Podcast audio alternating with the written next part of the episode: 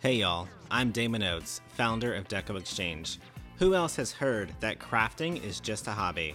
I turned my love of crafting into a thriving multi seven figure company, surrounded myself in an amazing community, and met some amazing business owners along the way.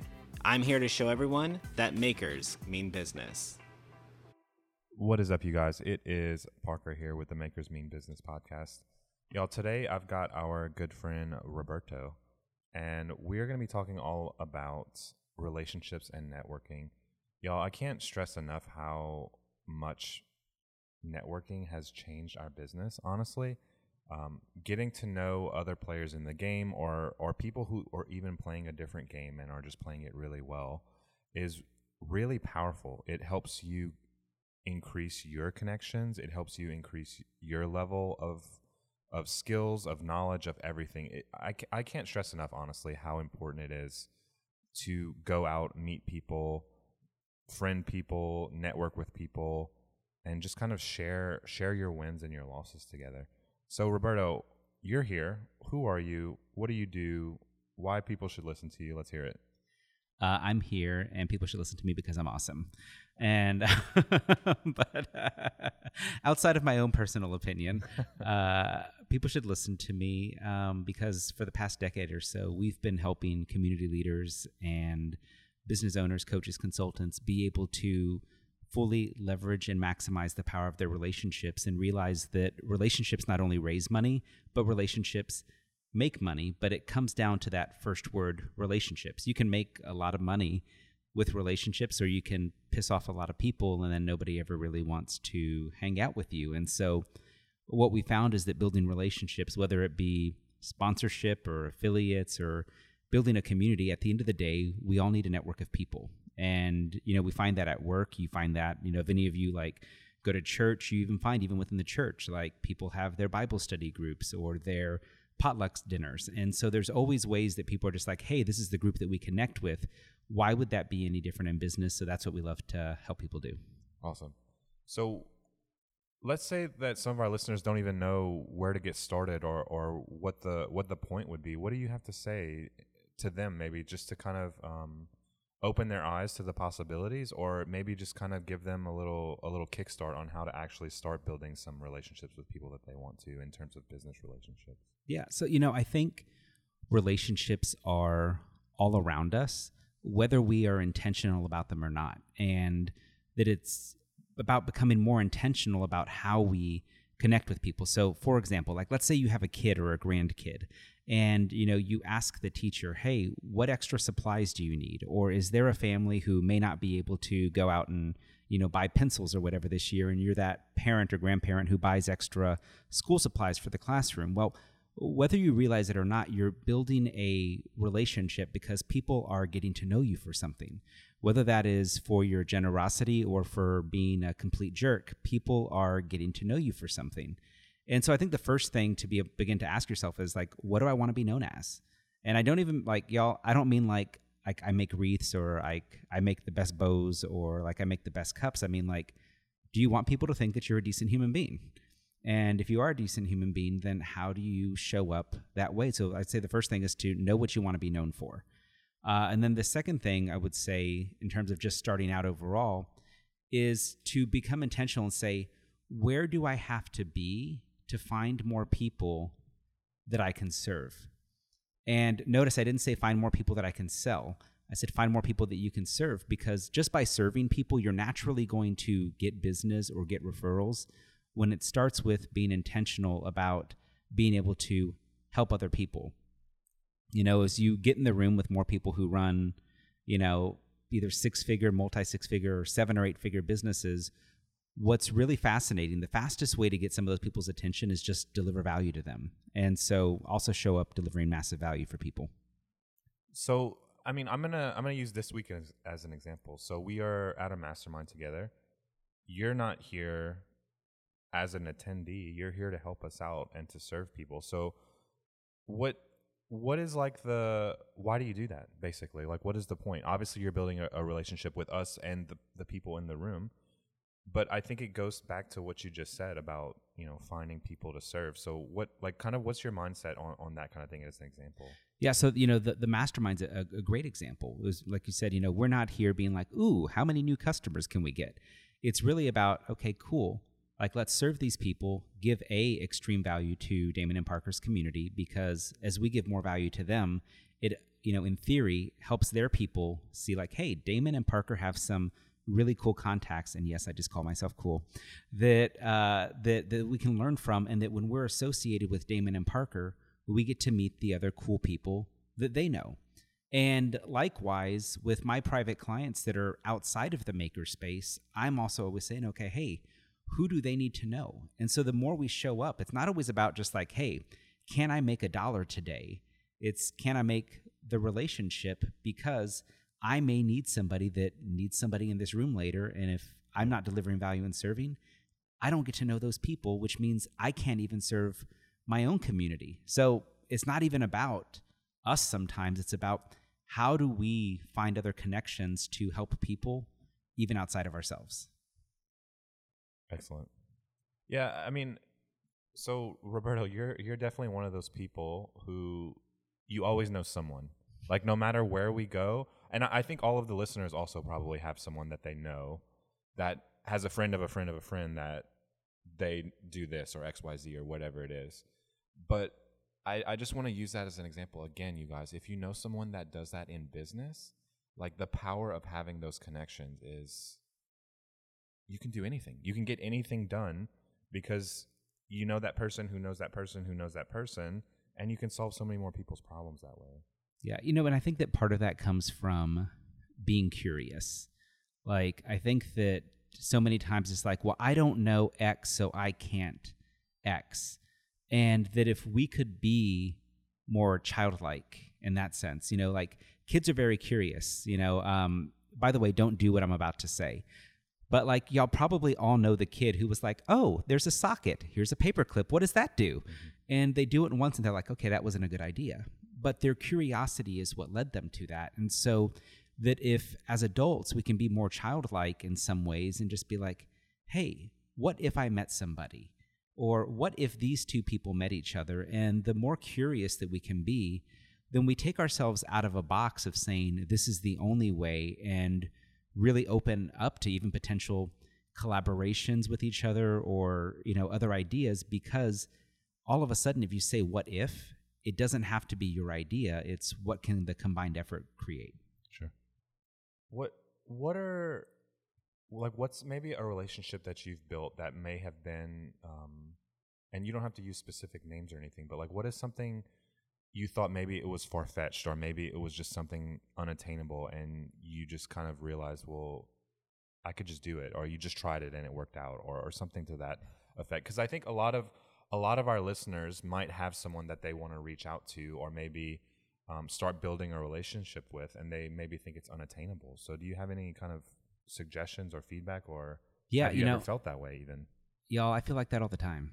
Like I'm I'm I'm like a human being and I see things and I'm just like, "Oh, it'd be so cool to." And then I'm just like, "Yeah, but who are you?" Like your Facebook page has like a thousand people and they have like a million. Who are you to whatever? And then I just remember it's like, "You know what? Like I'm a human being too and they're a human being and at the end of the day, we both ideally put on our pants one leg at a time." And you know, there's been good and bad. So like to share something bad because I think that people don't talk about that enough is I hired a mentor one time because they were literally, hey, like the best person to go to for something that I was wanting to do. And I thought it was going to be amazing. And I had them come speak at one of our events. And at our live event, um, we were making an invitation into a program that we have. And like, I was all excited. There was people supposedly it looked like investing into this program. And then one of our team members came to me later and they said, Hey, you know, you call this person your mentor, but why were they at the back table telling people not to buy your program because they taught you everything you know and then giving them a free ticket to her event? And listen, that was a rough one because I'd worked with this person for like a year and a half and invested so much into it.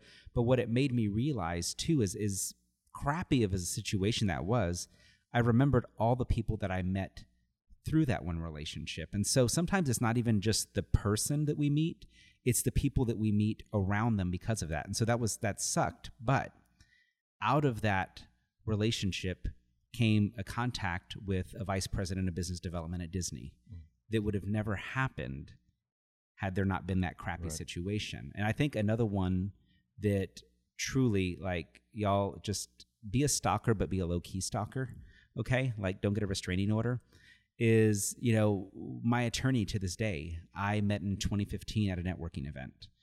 And you know, she sent me a message about 2 weeks later was like, "Hey, let's have lunch." And my first thought was, why does an attorney want to have lunch? Like they don't ever do anything for free unless it's a billable hour. And I was just like, mm, like I don't need an attorney right now. And she's like, I know, I just like want to get to know you. And five years later, she has become our business's attorney. We've sent her countless referrals. She sends us referrals. But it happened from her curiosity as a desire, right, as an attorney to be like, hey, I want to know other people in the business space that aren't necessarily going to be clients, but that I can like actually have friends because I'm a single mom and being a business owner, as y'all know, can be rough sometimes. Mm-hmm. And she was like, I just want to meet some more friends that live in the local area. And it's turned into a five year friendship and now business relationship. And so I think there's, you know, kind of both sides there. Honestly, everything you just said, it reminds me of it, it, I boiled it down to one thing that I really remember from, I think it was the first event that we met you at in person. And you said how building, whether it be a, a potential partnership or any kind of relationship, is just like a real, like a dating relationship. It's not, um, you know, on the first date you don't propose. It's kind of situation where it's it's not a good idea. I mean, I, am sure some it's not. I'm sure it, it happens in Vegas. Um, but you know what I mean? Like that that whole process of courting them and getting to know them and kind of just taking playing the long game. Mm-hmm. Uh, I think it's really important when when building networks and relationships like that. Y'all, and there's nothing wrong with a one night stand, but at some point you're gonna have a long term relationship. Like, let's just you know keep it real. Like, but like in business, like you want those long term relationships because if you go out and you're just like, hi, I'd like to do business once, like people aren't going to take you as serious. And so when you go out, like get to know the people, you know, figure out what works, figure out what what doesn't work. Like you said, in a relationship, like y'all, I don't know about y'all, but like me and my partner, like we have conversations sometimes that sometimes don't have the nicest words, and it's because we're trying to figure something out. And so it's the same in business, but like be open to that. I think that so many people going into any type of business relationship, and I think even in their personal relationships too, are just like, it's got to be my way or it's not right. And, you know, going back to something we said earlier today, when we can say, what if, or hear somebody else's perspective, it can lead to opportunities that didn't exist. So, you know, like you mentioned, we're here at this mastermind this week you know, if we go back to even as something as simple as is Walt Disney, you know, Walt Disney built this, drew this character called Oswald. And at that point, Walt Disney didn't have much legal representation. Now, y'all, y'all don't try to mess with Disney. Don't be selling their stuff. They're going to find you. But here's the thing, right? Is he didn't protect it. Universal took because they got the rights to Oswald. And then all of a sudden, the Walt Disney Company could not use his signature character. But out of that horrible experience, it ended up coming one of the best things in the world because on that train ride with him and his wife, he drew this lovely character that was going to be called Mortimer the Mouse.